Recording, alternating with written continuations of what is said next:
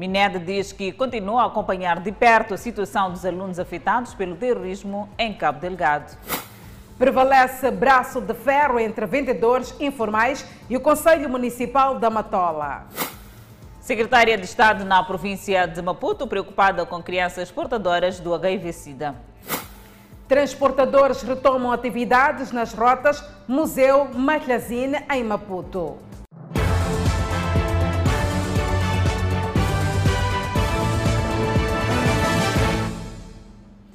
Boa noite, estamos em direto e em simultâneo com a Rádio Miramar e as redes sociais. O estacionamento rotativo poderá ser incluso no imposto autárquico de veículos para os municípios devedores. De momento, o estacionamento normal está interrompido até 1 de junho, data que entra em vigor o pagamento eletrônico. O estacionamento de veículos na cidade de Maputo está cada vez mais concorrido. O exercício é chegar mais cedo, mas nem sempre é possível assegurar o espaço. Estacionar à vontade, à vontade não estamos 100%. Epa, chegamos tarde aqui, apanhamos está todo, todo o sítio está muito cheio. Momentaneamente, o pagamento pelo estacionamento rotativo foi interrompido e agora a disputa para estacionar. É muito difícil, como, como vocês estão a ver, né? Mas as cobranças voltam a partir de 1 de junho próximo, com o novo sistema de cobrança eletrônico, já na fase final. Nós vamos ter uma plataforma eletrónica em que se faz uh, o download da aplicação, vai haver as instruções todas de como é que se faz o download, e quem não tiver a aplicação ainda pode pagar com código USSD, portanto, o asterisco 210 cardinal, e entra, portanto, na plataforma. E com novas medidas. Uma delas é a suspensão de intermediários que se verificava no antigo sistema. E a outra é a penalização em caso de não pagamento. E a nossa plataforma vai ficar indexada, vai ficar em, em sincronização com, com o manifesto automóvel. Isso significa que no ano seguinte, quando o município for pagar a matrícula, a pagar o manifesto, perdão, nessa altura parece que há aquela, parece que há aquela multa, aquela e aquela, aquela. Então, nessa situação, só é possível pagar o manifesto, depois de limpar as multas, e com a multa da multa, provavelmente. Não é? Então, nessa altura, em vez de pagar uma multa pequena, paga uma multa muito maior e, paga, e depois é que paga o manifesto. A tarifa vai se manter. 10 meticais por duas horas. Alguns automobilistas saúdam a medida. Eu acho que é a melhor coisa que talvez pode-se fazer, porque se calhar o valor vai ser usado mesmo para os fins eh, programados. Outros, como a Alba, apoiam a medida, mas pedem agilidade da construção de parque de estacionamento. Acho que o município devia construir um parque maior de estacionamento aqui na cidade de Maputo, aqui na Baixa mesmo, porque são muito caros, estacionam de qualquer maneira. Em alguns locais como estes não estão abrangidos pelo sistema de estacionamento rotativo, mas por conta do aumento eh, do parque automóvel, algumas viaturas acabam por parquear suas viaturas nestes locais proibidos para estacionar. A preocupação consta do plano da empresa municipal de mobilidade e estacionamento. E em que nós pensamos que vamos poder uh, pôr numa fase imediata, se calhar nos próximos não mais que 12 meses, se calhar cerca de mil viaturas mas mesmo assim ainda há, há, falta de espaço para mais 7 mil viaturas. Cerca de 20 mil viaturas entram diariamente na cidade de Maputo, onde a capacidade é de 12 mil o que significa que 8 mil estacionam em locais proibidos, como passeios e passadeiras, algumas destinadas a pessoas com deficiência física. Enquanto isso, transportadores de passageiros decidiram retomar as suas atividades depois da paralisação verificada ontem nas rotas Malhazino Museu e Zimpeto. Depois da cidade de Maputo ter vivido uma agitação nesta quinta-feira por conta da paralisação dos transportes nas rotas Malhazino Museu e Zimpeto, os transportadores decidiram nesta sexta-feira retomar as atividades. Mesmo sem solução à vista, os transportadores semi-coletivos de passageiros da rota Magazine Museu resolveram retomar as suas atividades e apelam às autoridades para que autorizem a lotação máxima. Estes transportadores fazem parte do grupo que, nesta quinta-feira, descarregou passageiros em reivindicação às sucessivas multas aplicadas pela Polícia Municipal. Muita pressão com a polícia já é muita pressão. Entendemos, doença existe, né? Mas é a pressão em si. Nós, por enquanto, ainda não temos facilidade de transporte. Tá ver? A população sofre nas manhãs aqui. Ah, pô. Como os mais bombos grandes trabalham com a lotação normal, nós também queremos trabalhar assim. Por questão da Covid-19, em todo o canto existe. Parece que essa, esses carros nossos que têm problema de doença. Vão trabalhar, mas a pressão é maior. É, mas... é difícil trabalhar assim. Como diz? É muito difícil, é muito difícil, de verdade. Mateus Cuna, porta-voz da Polícia Municipal ao nível da cidade de Maputo, diz que as autoridades vão continuar a aplicar a lei e a obrigação é dos transportadores não exceder a lotação.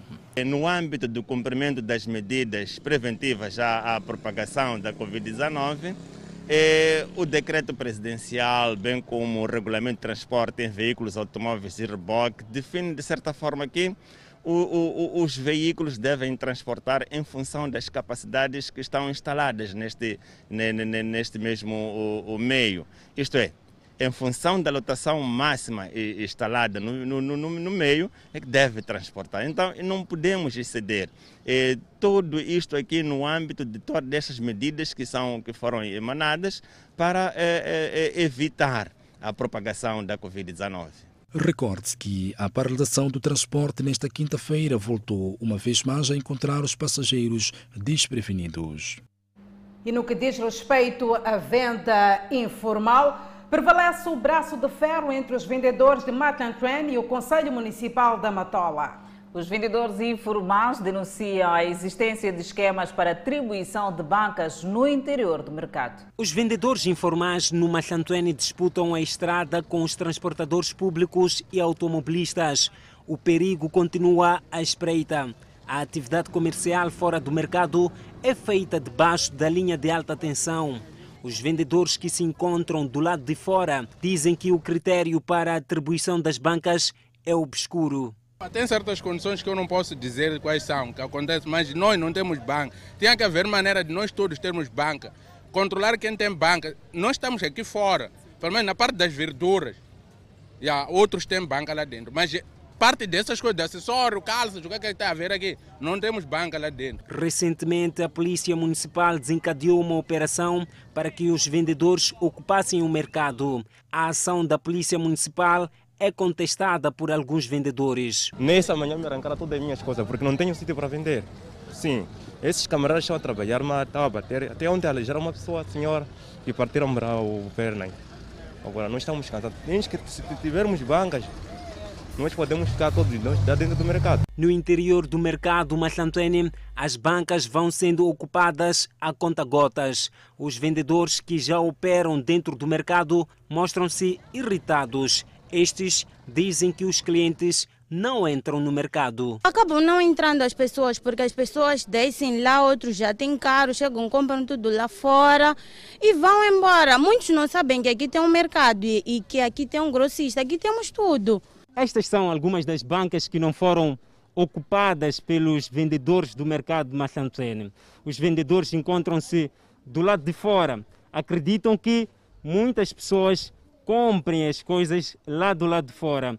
Aqui as bancas ainda estão intactas e não foram ocupadas. A idealidade fez questão de puxar a paragem para bem próximo do mercado Machantene para que os vendedores possam ocupar as bancas que ainda estão vazias. A Comissão do Mercado Machantuene diz que vai continuar a trabalhar com a polícia para trazer os vendedores informais para dentro do mercado. Os nossos vendedores acho que não percebem essa parte, preferem estar fora, estenderem as coisas no chão, em vez de estarem nas bancas, que fica bonito a pessoa entrar e escolher qual é a banca, onde é que a pessoa quer comprar o produto. Enquanto isso não acontece, do lado de fora do mercado, a guerra entre os vendedores e a polícia municipal continua. E o Conselho Municipal da cidade de Maputo desmente a sua ausência nas obras do novo terminal junto ao novo mercado de Spamanine.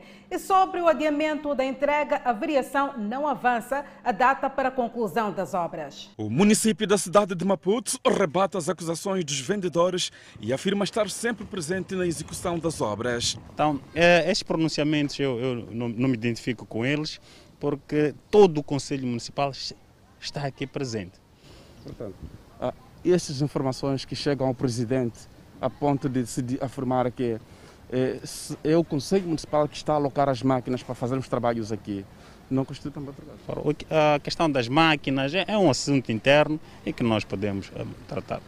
Estamos em menos de 10 dias para afindar o mês de maio. Será que será ainda dentro deste mês ou vamos transitar para outro mês? Não, não, vamos acompanhar. Estamos a bom ritmo. Estamos a bom ritmo. Creio que dentro em breve faremos a entrega do, do, do local. É este movimento desusado de pessoas que está a ser motivo da reivindicação da Associação dos Comerciantes para uma rápida implantação do novo terminal rodoviário de passageiros junto ao novo mercado de Spamanine. O terminal devia ter entrado em funcionamento terça-feira última, dia 18 de maio, mas houve demora na execução das obras, segundo a Associação dos Vendedores, e a culpa decorre da ausência da variação do município. Nenhum da infraestrutura já apareceu aqui. Se nós já fizemos as somas dos valores que nós já gastamos aqui, já somos quase 610 mil meticais. A nossa indignação é com as infraestruturas que mentiu para o presidente, dizer de que ele trouxe a máquina para demolir isto aqui. Demoliu aonde? E a máquina está aonde? Porque a máquina de Conselho Municipal, ela existe. Nós tivemos que alugar 141 mil para demolir, demolir essa, esses galpões. Paralelamente às denúncias da associação, outros comerciantes apontam para ilicitudes. Antes de ontem veio um de estrangeiros, parou daqui e disse: Eu quero fazer farmácia, mas aquele canto eu não quero para fazer farmácia, eu quero aí. Está acontecendo. Eu estou a falar da minha inquietação pode não ser de muitas, porque falam os heredores, a temer que não vão ser dados espaço. Eu já sei qual é a minha represária. A partir deste momento que eu estou a falar, já sei que já perdi banca, já perdi tudo, já perdi como dar de comer os meus filhos, mas isso tudo entrego nas mãos de Deus. Mas também, calar com tanta dor em mim, não posso, porque são coisas que eu vejo, eu vivo. Lá fora, quando estamos a correr, somos batidos de qualquer maneira de um lado para o outro, voltem para dentro. Quando vimos isso, graças a Deus, vamos descansar, cor, cor de um lado para o outro. Quando chegamos aqui, saem. Porque há lugar VIPs para os VIPs. É aqueles que estão toda hora para sofrer. Socorro, socorro Conselho Municipal, socorro Papá Comis. Até quando nós vamos com este sofrimento? As autoridades, igualmente, afastam-se da possibilidade de estarem a priorizar cidadãos estrangeiros. Fizemos um levantamento de todos aqueles que, que estão aqui e, e, vamos realocar em novos locais, porque aqui teremos um terminal. Então, neste sentido, não constitui a verdade que estejamos a, a, a entregar o espaço a cidadãos estrangeiros. Somente o tempo para ver o que irá suceder após a conclusão da infraestrutura. E a Ministra da Educação e Desenvolvimento Humano assegura que o setor continua a acompanhar de perto a situação dos alunos afetados pelo terrorismo em Cabo Delgado. Carmelita Namachulua esclarece ainda que as aulas aos sábados foram suspensas nas escolas que possuem muitas salas e que as turmas podem alternar de segunda a sexta-feira. De acordo com a ministra da Educação e Desenvolvimento Humano, Carmelita Namachulua, o setor que dirige continua a monitorar de perto a situação dos alunos afetados pelo terrorismo na província de Cabo Delgado. Crianças essas famílias não só acolhem as crianças, mas criam condições para essas crianças poderem estudar como estudam aquelas crianças acolhedoras. Por isso, mesmo no ano passado, nós não tivemos problemas graves em relação ao acolhimento das crianças que estavam a estudar. Meninos da sétima, décima, décima segunda classe, aquelas que entraram para estudar na fase faseada, nos locais onde foram acolhidas, tendo escola secundária, essas crianças estudaram e nós tivemos acima de 98% dessas crianças que passaram de classe. Por isso, ah, não só as comunidades, mas os nossos colegas do setor da educação, nos locais onde se encontram, os nossos professores são bastante sensíveis, são eles que acolhem e dão um atendimento personalizado a essas nossas crianças acolhidas que estão numa situação de guerra. Namachlua falou ainda da suspensão das aulas aos sábados em algumas escolas do país. Entretanto, a ministra da Educação e Desenvolvimento Humano, Carmelita Namachlua, veio tirar todas as dúvidas e garantiu que algumas escolas continuarão a ter aulas aos sábados. A ministra da Educação e Desenvolvimento Humano diz que o setor decidiu suspender as aulas aos sábados em algumas escolas que possuem infraestruturas aceitáveis e com menor número de alunos capazes de alternar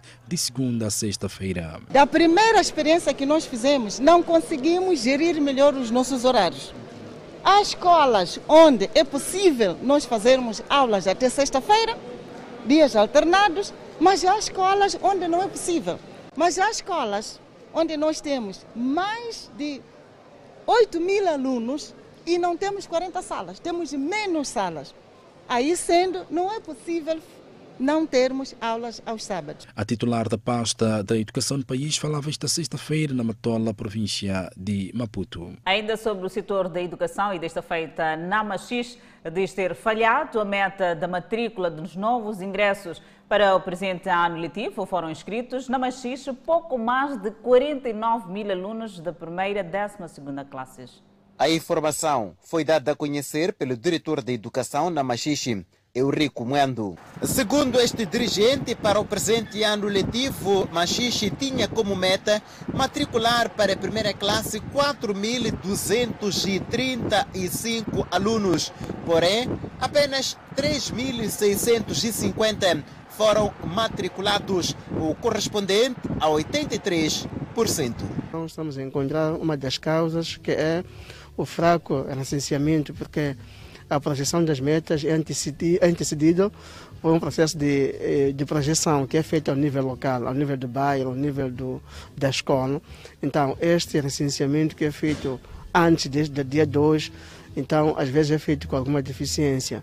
Então, daí que uma das saídas é mesmo trabalhar mais com as lideranças locais, com vista a identificar aqueles alunos que completam seis anos naquele ano X, com vista a serem planificados para o ano seguinte. Falando durante o decurso da reunião de planificação do setor da educação, o administrador da MAIX, Jorge Tinga, apelou aos professores um redobrar de esforços para garantir o cumprimento do programa. O nosso desafio é que este ano seja um sucesso, tendo em conta que no ano passado tivemos aqueles problemas que todos sabem.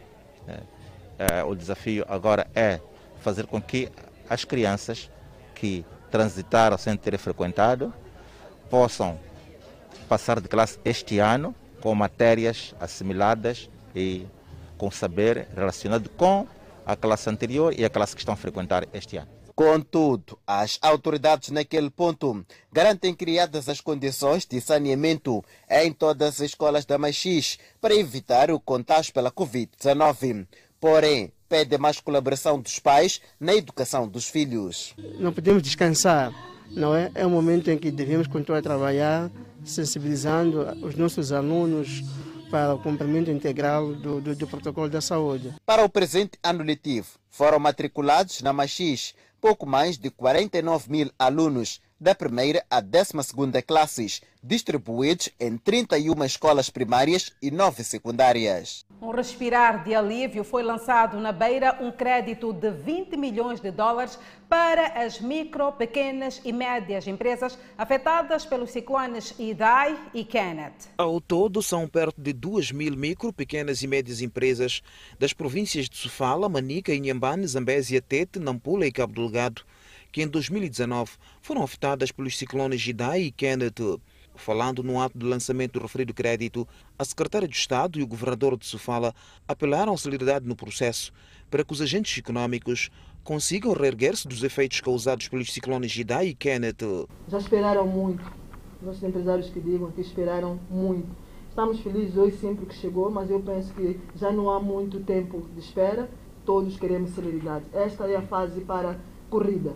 Apelamos aos empresários a aderir à linha de crédito, apresentando projetos economicamente viáveis, dado que esta linha oferece taxas de juros atrativas quando comparado com as taxas com as taxas em vigor no mercado. Supervisionado pelo Fundo de Apoio à Reabilitação Econômica, uma representação do governo de Moçambique o financiamento está a ser implementado por uma instância bancária com atividades no território nacional. O diretor executivo do Gabinete de Reconstrução pós-ciclones explicou que 15 dos 20 milhões de dólares destinam-se à concessão de créditos para as pequenas e médias empresas, que enquanto que o remanescente destina-se a microempresas. Um dos objetivos primordiais é assegurar que das 2 mil empresas e negócios a serem beneficiadas pelo, pelo projeto, pelo menos 600 empresas correspondentes a 30% do total sejam de propriedade e gestão de mulheres. Após a assinatura do termo de financiamento, os agentes econômicos das sete províncias afetadas pelos dois fenómenos naturais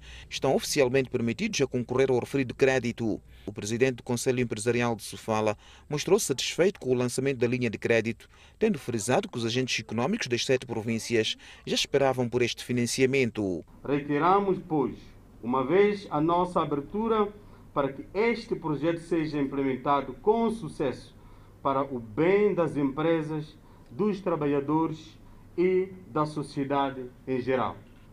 Bem-haja este lançamento de linha de crédito para o setor privado que tanto clamávamos e desde já o nosso muito obrigado. Após a passagem dos dois fenômenos naturais, os dados levantados indicam que o setor produtivo teve prejuízos que ascenderam a 500 milhões de dólares, fragilizando a capacidade produtiva do setor empresarial moçambicano.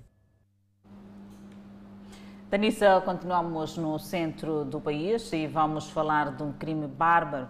Quatro membros da mesma família morrem de forma misteriosa na cidade de Chimoio. Nossa Adelaide, quanta crueldade! A mulher de 32 anos de idade foi encontrada morta com sinais de violência junto dos três filhos no interior da casa. Mortes trágicas no bairro Nhamaonha, na autarquia de Chimoio. Sara João Posse, 32 anos de idade, foi encontrada morta com os três filhos no interior da casa. Sinais de violência no corpo da mulher levam os moradores a levantar o dedo de desconfiança para o amante da vítima. Desconfiar aquele antigo porque ontem de, de manhã me mandou mensagem, sou eu, Macena, eu, matei o Salita porque ele me negou. O corpo da mulher foi encontrado na cama com sinais de agressão e dos três filhos, com idade de 5 a 13 anos, estendidos no chão do mesmo quarto. Encontraram os corpos da mãe, estava na cama, parecia que tinha sinal de enforcamento com corda, e com outro miúdo também que dormia com a mãe, acho que tinha uns 5 anos. E a pessoa que fez isso envenenou, envenenou os dois miúdos. Zinha Domingos, vizinha dos malogrados, conta ter visto muitos homens estranhos antes do sucedido. Estava firme, homem. Este é o segundo caso a se registrar na cidade de Chimoio em menos de três meses. O primeiro caso aconteceu no bairro 7 de setembro, onde um casal, motivado por ciúme, a mulher teria jogado gasolina ao seu esposo, que culminou com incêndio e os mesmos foram socorridos ao Hospital Provincial de Chimoio e teriam perdido a vida naquela unidade sanitária. Há um trabalho que a polícia está a levar a cabo de perseguir o suspeito e, por via disso, vamos, de facto, em pouco tempo, neutralizar este indivíduo para que seja responsabilizado criminalmente.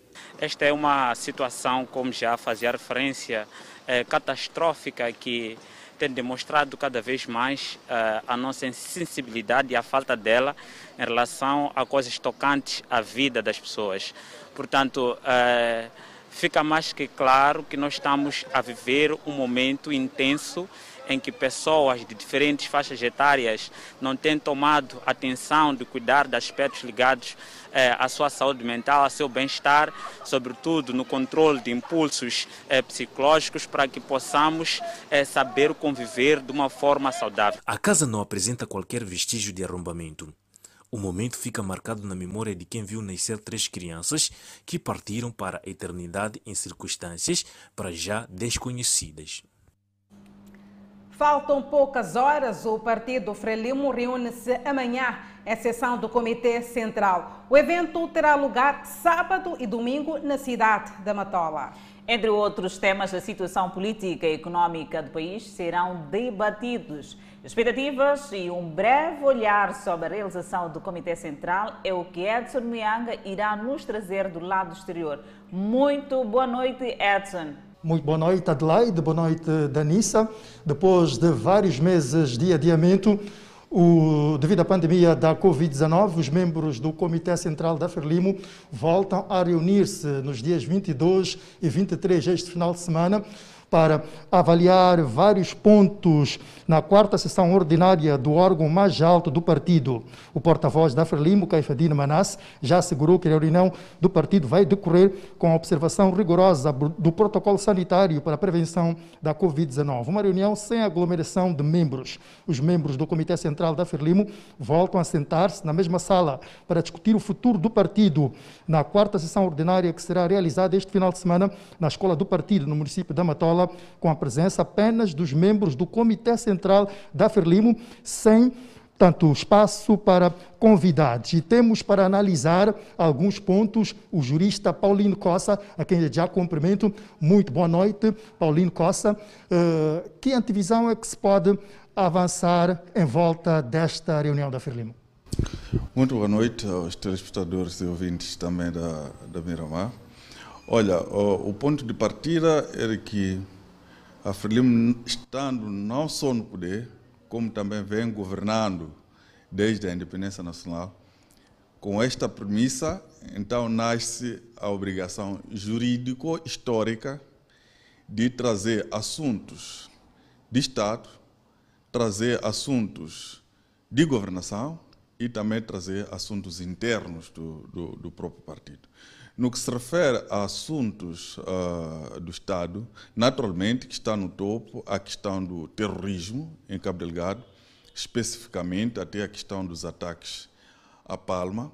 Nesta perspectiva, deverá se discutir o que, que efetivamente está falhando e o que, que efetivamente está acontecendo em Palma. Mais do que isso, também vai se discutir esta questão dos apoios que tanto se propõe a, a, a, vir, tanto quer a nível internacional, quer a nível dos nossos vizinhos. No que se refere a esta proposta de apoios, a Frelimo tem que, primeiro, estabelecer prioridades, saber o que, que se pode buscar dos, dos nossos vizinhos e o que, que se pode buscar, tanto eh, do Ocidente, mas tudo isto tendo como principal fundamento Não só a defesa da integridade territorial, como principalmente a defesa da soberania. Portanto, a FRELIM tem esta obrigação de decidir sobre a defesa da soberania nesta altura em que se propõe tanto a aceitar portanto, esses apoios que vêm de fora. Do ponto de vista de governação, uh, naturalmente que vai se discutir o PES, tanto a execução do PES, tanto o plano econômico e social, tanto em execução, tendo em conta, portanto, o, o plano quinquenal do próprio governo. E depois vai se discutir naturalmente também a questão da gestão da Covid-19 não só, como também as outras calamidades que vêm decorrendo. Mas, eh, repescando um bocadinho a questão de Cabo Delgado, tem que se discutir fundamentalmente a gestão dos refugiados e o tratamento que se deve dar a estes indivíduos nesta altura de dificuldades. Mais ainda em relação eh, à questão da governação, eh, vai se discutir, portanto, a questão dos grandes projetos que, que, que nós temos. Podemos eh, citar, por exemplo, o caso da Agência de Desenvolvimento Norte, os impactos que isto poderá trazer, sobretudo versus esses ataques em Cabo Delgado, e também a, a, essa grande construção, por exemplo, da espinha dorsal de transporte de energia norte-sul, norte e no âmbito interno já da FRELIM, fora uh, de, das habituais realizações ligadas a declarações de apoio ao partido, apoio ao próprio líder do partido e também presidente da República, então poderão discutir assuntos ligados, por exemplo, à, avaliação das eleições passadas, quer eh, eleições legislativas, quer as gerais, quer também as assembleias das assembleias provinciais. Mas, sobretudo, aqui também poderão se discutir outras perspectivas visando a fortificação do próprio partido e tendo em conta que, neste momento, a Frelimo já estará se preparando para os próximos pleitos. Portanto, dentre outras coisas que a Frelimo eh, poderá discutir, há que ter em conta mesmo esta questão do momento, que é a defesa da soberania, numa altura em que tanto os ataques em Cabo Delgado parecem portanto, estarem controlados, mas que ainda inspiram um avanço muito grande da parte das forças de defesa e segurança. Uh, disse na sua antevisão que existirá espaço para discussão em termos de encontrar de soluções para resolver o problema do terrorismo em Cabo Delegado. A questão da gestão da pandemia da Covid-19 vai merecer também debate uh, nesta grande reunião da Ferlimo. A questão de, dos ataques da junta militar, nesta reunião, no seu entender, existirá espaço para debate de, deste ponto? Sem sombra de dúvida. Quer dizer, toda a questão ligada à integridade territorial, mas também a questão de, de defesa e de segurança de todo um Estado. Há muitos assuntos aqui envolvidos. A questão do, do, do Maria Nhongo, naturalmente, que vai ser trazida à mesa.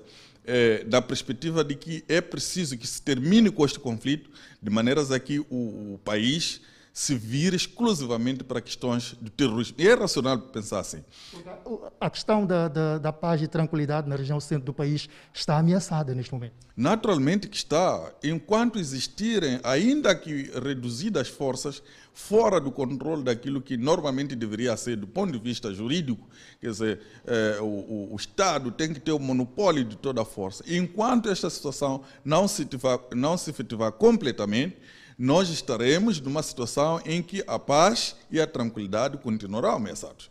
Mas há outros aspectos candentes que também tiram a paz, ainda que não na dimensão de outros assuntos que nós tratamos. Falamos dessa questão de raptos, que também condicionam eh, as, algumas decisões de alguns investidores relativamente ao, ao destino eh, que é o nosso país. Então, fora de condicionar a economia na totalidade, falamos do turismo e tudo, é preciso sim que haja um posicionamento mais adequado em relação a isto. Na verdade, o que o Comitê Central da FRIM vai fazer é fazer um roll-up de tudo aquilo que são uh, as principais, digamos, enfermidades que tanto assolam o nosso país e tentar fortificar a forma de atuação e melhorar ainda mais o que já está acontecendo. Também perspectivar boas maneiras que permitam que a nossa economia reaja tanto no, no, período pós-pandemia e ainda eh, a fortificação, portanto, das instituições de Estado, de maneiras a que nós estejamos a funcionar em pleno, sem nenhum condicionalismos. A questão de, da sessão de Flip News tem, tem dominado o debate até por parte da, da, opinião pública. Acha que este assunto vai merecer atenção uh, dos membros do Comitê Central da Frelimo durante uh, esta, esta sessão? Definitivamente não. Tanto olhando o histórico da, da, da própria Frelimo no âmbito sucessório, tanto de, de, de, governação, isto não pode ser trazido, até porque sendo trazido poderia atrapalhar, portanto, a execução dos próximos projetos. Ou seja, de alguma maneira, tendo em conta as particularidades nossas como moçambicanos e a natureza do nosso Estado, já começaríamos a ter a, a fragilização do próprio chefe de Estado do ponto de vista das projeções eh, que ele se propõe a cumprir ao longo deste mandato. Então, definitivamente, este ponto está fora, está fora do baralho. Muito obrigado. Eh, ficamos aqui com algumas análises avançadas pelo jurista Paulino Costa, Paulino Costa em relação à quarta sessão ordinária da Frelimo, que poderá juntar os membros do Comitê Central do partido eh, na escola eh, do Partido Frelimo este fim de semana, sábado e domingo, dia 22 e 23. Danissa, Adelaide, estes são os pontos que podemos trazer eh, desta grande reunião da Frelimo que vai acontecer este fim de semana. Muito obrigada, Edson, por este apontamento de reportagem e análise. Né? São expectativas em volta mesmo da sessão do Comitê Central. Continuamos a olhar a informação. É verdade. O presidente da Comissão de Assuntos Sociais do Gênero, Tecnologia e Comunicação Social Falo de Lúcia Mafuiane, reiterou o compromisso da Assembleia da República em prosseguir com os esforços para a promoção da igualdade de género no país e na região. O comprometimento visa influenciar o governo moçambicano a melhorar cada vez mais os mecanismos de governação e consolidação democrática através da orçamentação baseada no género.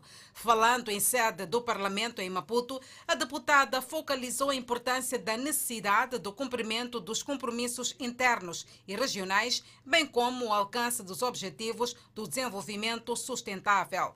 Mafuiane disse ser uma honra para o Parlamento moçambicano dar continuidade dos trabalhos desenvolvidos pelo Grupo de Trabalho de Alto Nível das Mulheres Parlamentares dos Países da Língua Oficial Portuguesa e Timor-Leste. Com vista à promoção contínua do processo de promoção da informação, fiscalização parlamentar, construção de conhecimento e implementação de práticas metodológicas. Num outro passo da sua intervenção, a deputada Mafuiane afirmou que é interesse que as vítimas da violência, seja qual for a sua natureza, beneficiem de um acompanhamento psicossocial para o seu restabelecimento e reafirmação, assim como os violadores, após o cumprimento das penas, para sua reinserção e para que estes não voltem a cometer os mesmos crimes. O evento enquadra-se no âmbito do programa regional Entre os PALOP sobre a governação econômica, financiado pela União Europeia e gerido pelo Programa das Nações Unidas para o Desenvolvimento PNUD. Detidos supostos assaltantes e assassinos de mototaxistas. Ainda no próximo bloco vamos falar de união prematura em Murumbala. Até já. A polícia no distrito de Donto, em Sofala, deteve supostos assaltantes e assassinos de mototaxistas. Os três jovens, a contas com as autoridades, foram neutralizados após uma falhada tentativa de mais um assalto a um mototaxista. O trio, que escapou o linchamento depois de ter sido severamente espancado pelas comunidades locais, teria tentado assaltar este mototaxista. A vítima conta que os três jovens fingiram se tratar-se de passageiros e, chegado na zona da Mafarinha, atacaram-no com recurso a um martelo, criando algum ferimento na cabeça. A ação dos malfeitores não teve sucesso uma vez que a comunidade local apercebeu-se e neutralizou os miliantes. Eles dobraram um braço para me pegar no pescoço. Eu inclinei para baixo e quando eu levantei, levantei a força. Empurrei a eles, caíram. Só aquele outro que estava atrás, quando saltou na moto, lançou o martelo, veio, me bateu na cabeça. Os três miliantes admitem a prática dos crimes de que são acusados e dizem que estavam a obedecer ordens do seu chefe, que os instruiu a roubar motorizadas. Ele disse que eu tenho os meus homens, só que de momento eles não estão presentes. Eu vos preciso e vou vos pagar. O que, quanto é que vocês receberiam por esta atividade? Ele só disse que vos darei 15 mil. A polícia aqui no distrito do Dondo, na província de Sofala, diz estar a trabalhar no sentido de neutralizar o cabecilha do grupo que por essas alturas encontra-se a monte. Que de fato preocupa-nos porque esta ação é um tipo legal de crime.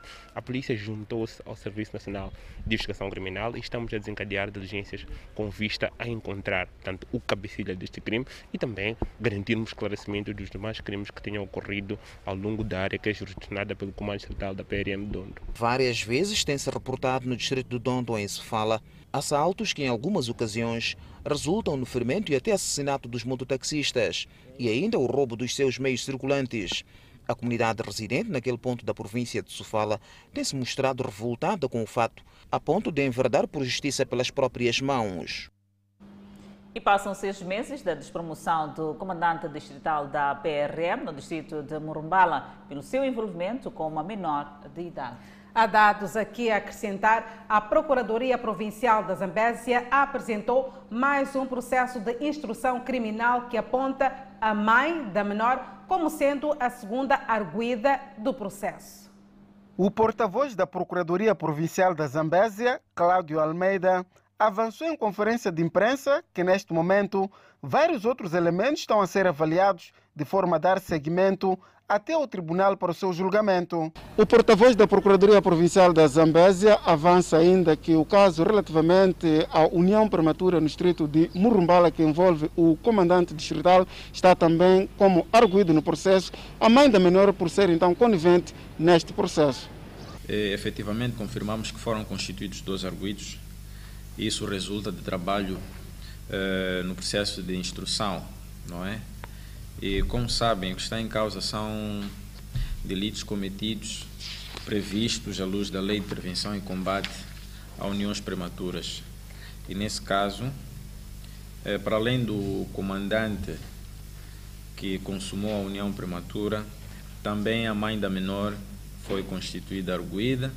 E, nos termos da lei que me referi, quem presta auxílio autoriza e incentiva a união prematura também é implicado neste crime. Por isso mesmo é que a mãe da menor também foi constituída arguída neste processo. Num outro desenvolvimento, a fonte avança que, relativamente ao caso de baleamento do chefe das operações da primeira esquadra na cidade de Climane, resultou em uma acusação e uma abstenção por parte do Ministério Público, sendo que o processo foi remetido ao tribunal e aguarda-se o trâmite subsequente. Bom, o, o caso de baleamento do do chefe das operações da, da primeira esquadra Primeiro, gostava de referenciar que este é um processo que já, já, já foi remetido ao tribunal. Inicialmente, uh, haviam sido implicados dois agentes da Polícia da República de Moçambique uh, e da instrução feita pelo Ministério Público, uh, elementos pesaram apenas sobre um. É este que ainda está na situação de detido e que foi acusado formalmente pelo Ministério Público. O outro deu lugar, deu-se lugar ao despacho de abstenção. Dados avançados pela Procuradoria Provincial da Zambésia indicam que de janeiro a março de 2021 foram tramitados 2.656 processos, dos quais 1.223 tramitados em 2020 e 1.403 novos processos. No mesmo período, findaram 1.328 processos, quer por acusação, abstenção e arquivamento. Com recurso a um tubo de canalização e um cinto, homem agride sobrinha no bairro 25 de junho, na cidade de Chimoio. Tudo começou na última segunda-feira. O homem teria chegado à casa e notou a ausência da sua mulher.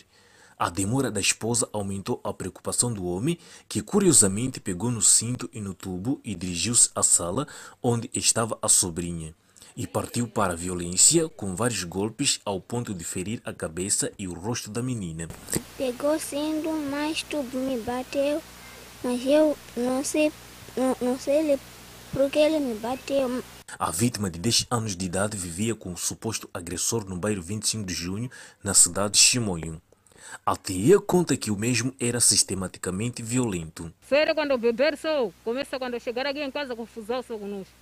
Os vizinhos que moram ao lado do agressor acordaram assustados com o ato. Aqui nessa casa sempre acontece barulho através, através desse homem.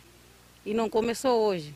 Muitas vezes nós já viram acudir, tentamos as nossas maneiras. A estrutura do bairro diz que o homem agredia todos os familiares a todo momento. Vivemos mil vezes, eles não, não querem ouvir, porque por isso essa vez sentimos bastante. Lídia é outra sobrinha do homem em causa que também não escapou das barbaridades do tio. O homem já teve várias passagens pela polícia na terceira esquadra, mas ao que os factos indicam, nunca mudou de conduta. Entrou na esquadra, sai, entra na esquadra, sai, mas sempre sendo anda a bater família daqui em casa. Cada vez que ele bebe, quer lutar com a esposa, tudo ultrapassa, pega com criança. Assim tinha mais uma mais velha casou, lhe batia. Agora ficou mais com esse aqui, de, novo, de, de novo.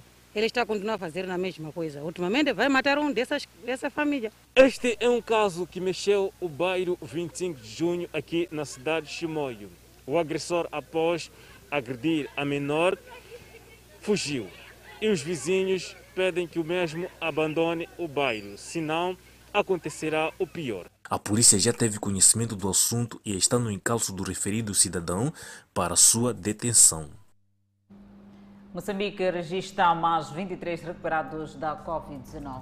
As autarquias de Nampula e Quamba assinam um memorando de entendimento para melhoria das condições de vida dos munícipes. São notas informativas para o querido telespectador conferir logo a seguir o intervalo. Nós voltamos dentro de instantes. De volta com Fala Moçambique, as autarquias de Nampula e Quamba assinaram esta sexta-feira um memorando de entendimento para a melhoria das condições de vida dos munícipes. A cidade de Nampula é capital da Zona Norte, enquanto Quamba é capital em termos econômicos da província de Niassa. São cidades com quase mesmos raios e os serviços sociais básicos ainda são um grande desafio para os municípios. A falta de remoção de resíduos sólidos, por exemplo, constitui ainda um dos grandes entraves para os municípios tanto de Nampula como de Quamba. Em Quamba, a situação parece estar fora do controle da autarquia local. Há bairros que não se passa. Esta sexta-feira, os presidentes das duas autarquias assinaram um memorando de entendimento para a troca de experiências de trabalho e equipamentos.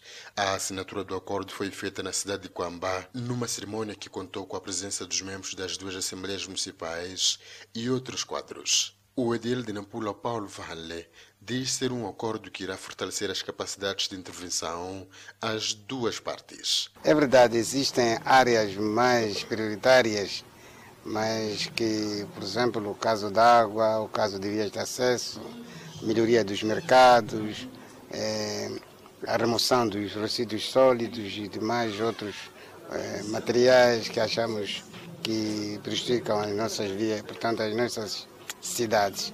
Mas todas as áreas do município que envolvem o desenvolvimento dos municípios, melhoria das vidas, nós vamos nós vamos enfrentar. Já Mário 50, a ideia de Quambá, diz tratar-se de um acordo que vai catapultar os níveis de resposta das duas autarquias. 50 diz ainda ter desenhado as principais linhas de intervenção. Você sabe que quando é uma autarquia, os municípios estão mais preocupados com resíduos sólidos. Uma autarquia que tem lixo significa que essa autarquia não está funcionando. Portanto, a prioridade é de área de resíduos sólidos, para nós podermos remover todos os resíduos sólidos nas nossas cidades. Essa é a área mais principal. Mas essa gemelagem não, não é só a área de, de resíduos sólidos, é todas as áreas. Além de Quamba, o Conselho Autárquico de Nampula diz estar a negociar com a autarquia de Metangula, Matola e alguns municípios do estrangeiro para a assinatura de outros acordos para o fortalecimento da capacidade em termos materiais e humanos. Moçambique registrou mais 23 recuperados, elevando para 68.868 cumulativo e tem cumulativamente 3.413 internados e 19 recebem tratamento nos centros de isolamento. Moçambique tem 70.550 51 casos positivos registrados, dos quais 70.235 de transmissão local e 316 importados. Moçambique testou nas últimas 24 horas 1.466 amostras, das quais 24 revelaram-se positivas. Todos os novos casos hoje reportados são de nacionalidade moçambicana e resultam de transmissão local. Moçambique registrou três óbitos de Covid-19, elevando para 831 vítimas mortais. Neste momento, o país tem 848 casos ativos devido ao novo coronavírus. Continuamos a olhar a informação. Na página internacional, Portugal está a desenvolver medicamentos para combater a Covid-19, como conta a nossa correspondente neste país.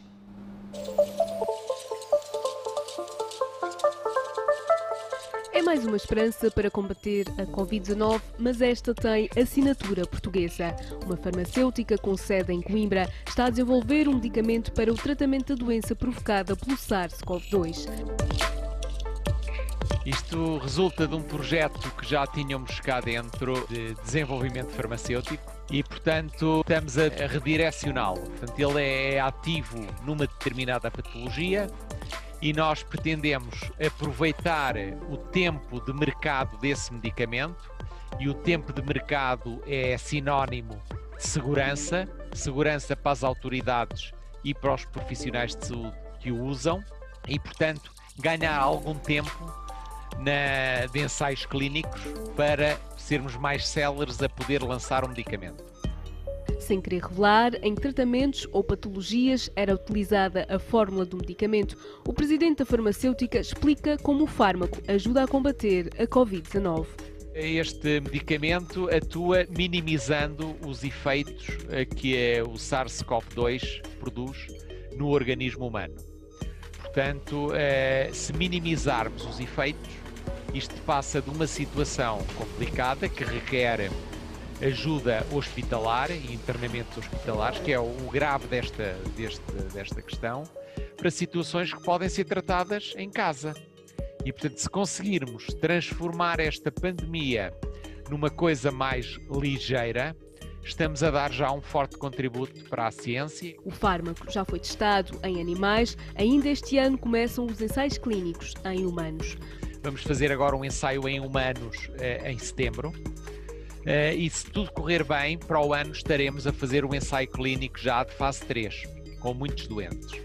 O medicamento deve estar disponível no mercado em 2025, sob a forma de comprimidos ou cápsulas. Munícipes pedem a melhoria das vias de acesso em Quamba.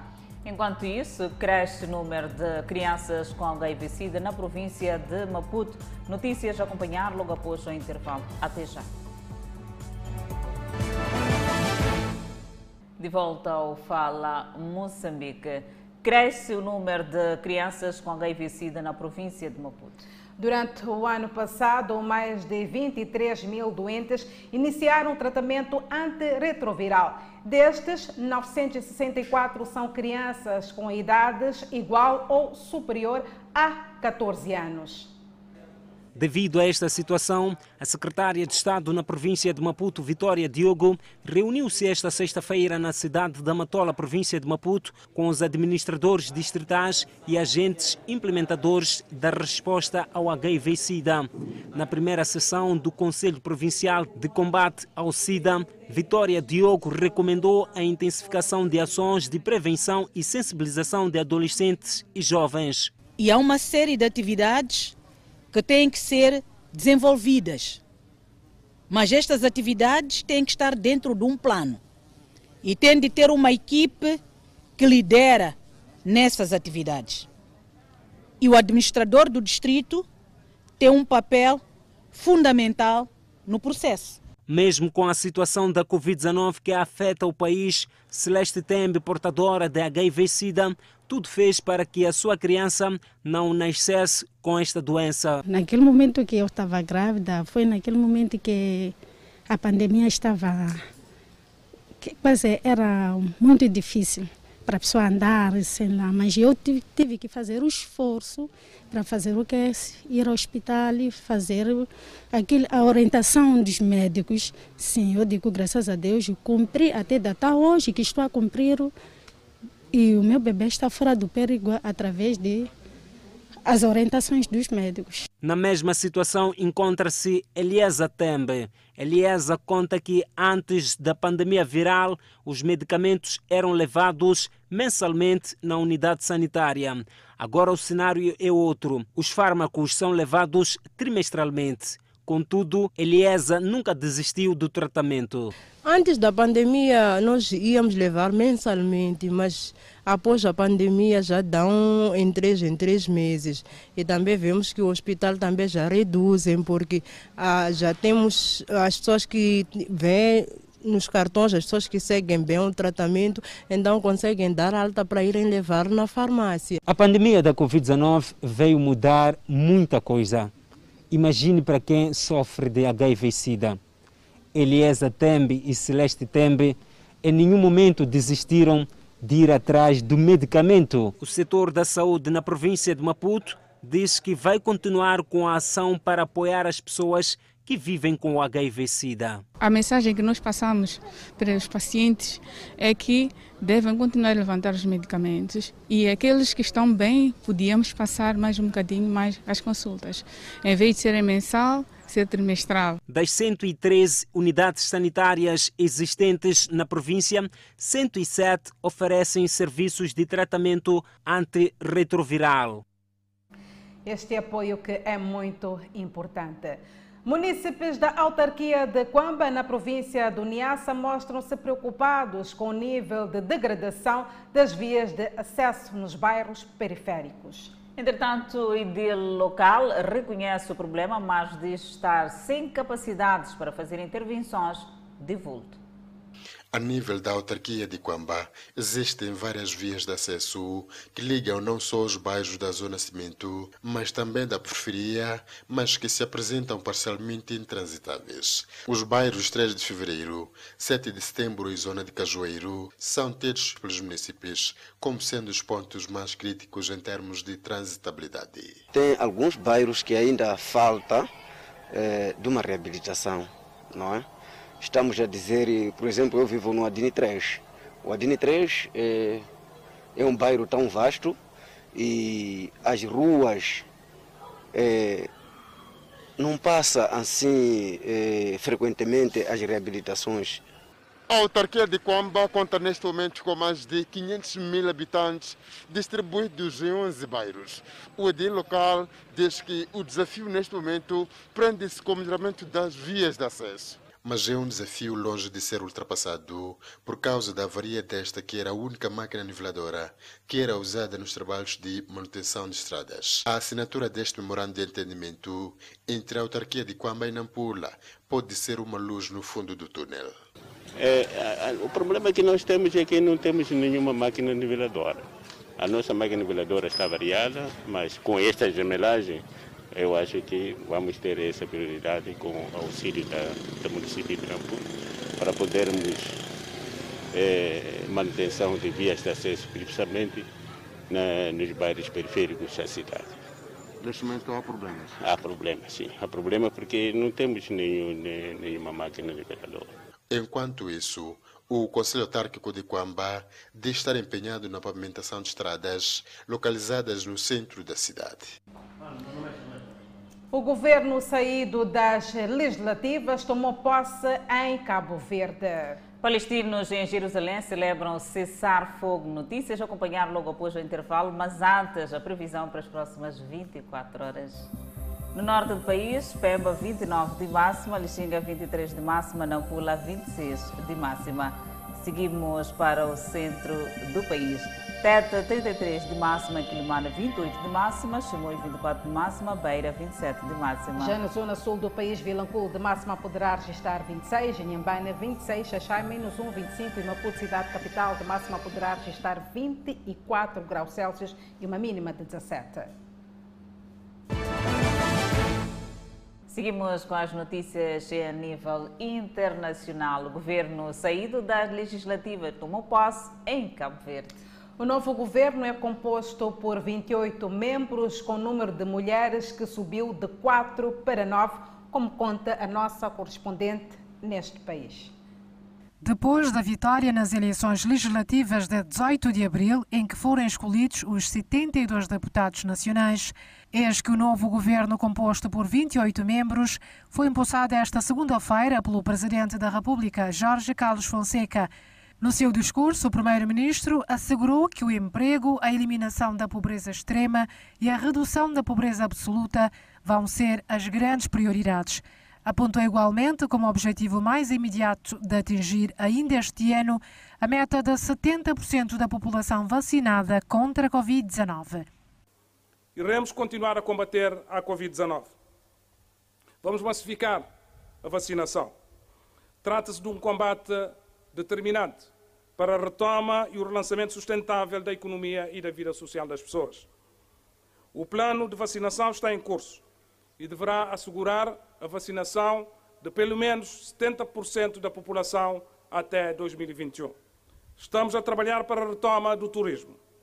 Queremos ganhar ainda o verão e seguramente cresceremos durante o inverno nos dos países emissores de turismo para Cabo Verde. Por sua vez, o Presidente da República destacou o sistema de saúde, a educação e a seca como os setores que devem merecer uma especial atenção do novo governo. A seca continua a ser um fator que nos persegue quase sistematicamente. Por isso, o esforço no sentido de modernizar a atividade agrícola e melhorar o acesso à água, mesmo com escassez de chuvas, deve estar entre as principais prioridades do Governo. É fundamental termos condições para podermos deslocar-nos com segurança, conforto e previsibilidade e evitar a inaceitável situação de uma outra ilha, por vezes, ficar completamente isolada do resto do país. Continuo a insistir que necessitamos de apostar decididamente numa educação de grande qualidade, que nos permita ombrear com os países que conseguiram construir sistemas educativos de alto nível, viveiros de quadros altamente capacitados. O novo governo conta com, além do primeiro-ministro, 18 ministros, incluindo um vice-primeiro-ministro, dois ministros do Estado e nove secretários de Estado. Aí está o novo governo de Cabo Verde. Palestinos que residem em Jerusalém Oriental se reuniram para celebrar o cessar-fogo que entrou em vigor entre Israel e o Hamas. Fogos de artifício iluminaram o céu, enquanto as pessoas agitavam bandeiras palestinas e do Hamas e buzinavam. O cessar-fogo começou às duas horas locais, depois de Israel e Hamas aceitarem uma proposta egípcia para acabar com a violência. Pelo menos 230 palestinos foram mortos, incluindo 65 crianças e 39 mulheres. Durante o conflito, onde houve registro de 1.710 feridos, segundo o Ministério da Saúde de Gaza. Durante a escalada de violência, 12 pessoas em Israel, incluindo um menino de 5 anos e uma menina de 16, foram mortos. Por outro lado, o oficial sénior do Hamas se juntou a simpatizantes para celebrar o cessar-fogo com Israel. A esta pacificação apelidou como sendo uma vitória do seu movimento.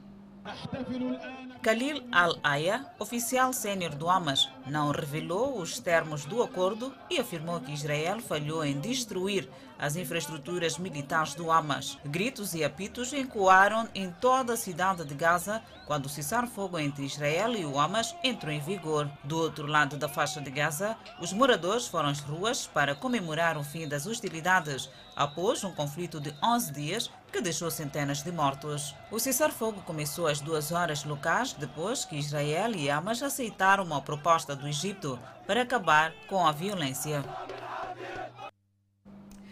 Milhares de estudantes nas cidades capitais da Austrália faltaram às aulas hoje em protesto para que o governo tome medidas mais firmes e sérias contra as mudanças climáticas que afetam este país, mas também ao mundo no geral.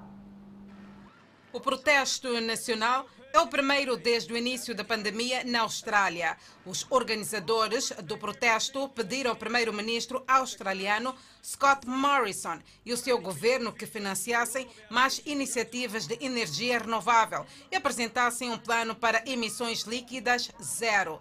Na semana passada, o governo anunciou 600 milhões de dólares americanos em financiamento para construir uma usina a gás no estado de New South Wales. Quase 30 comícios foram realizados em todo o país, segundo informações da mídia local.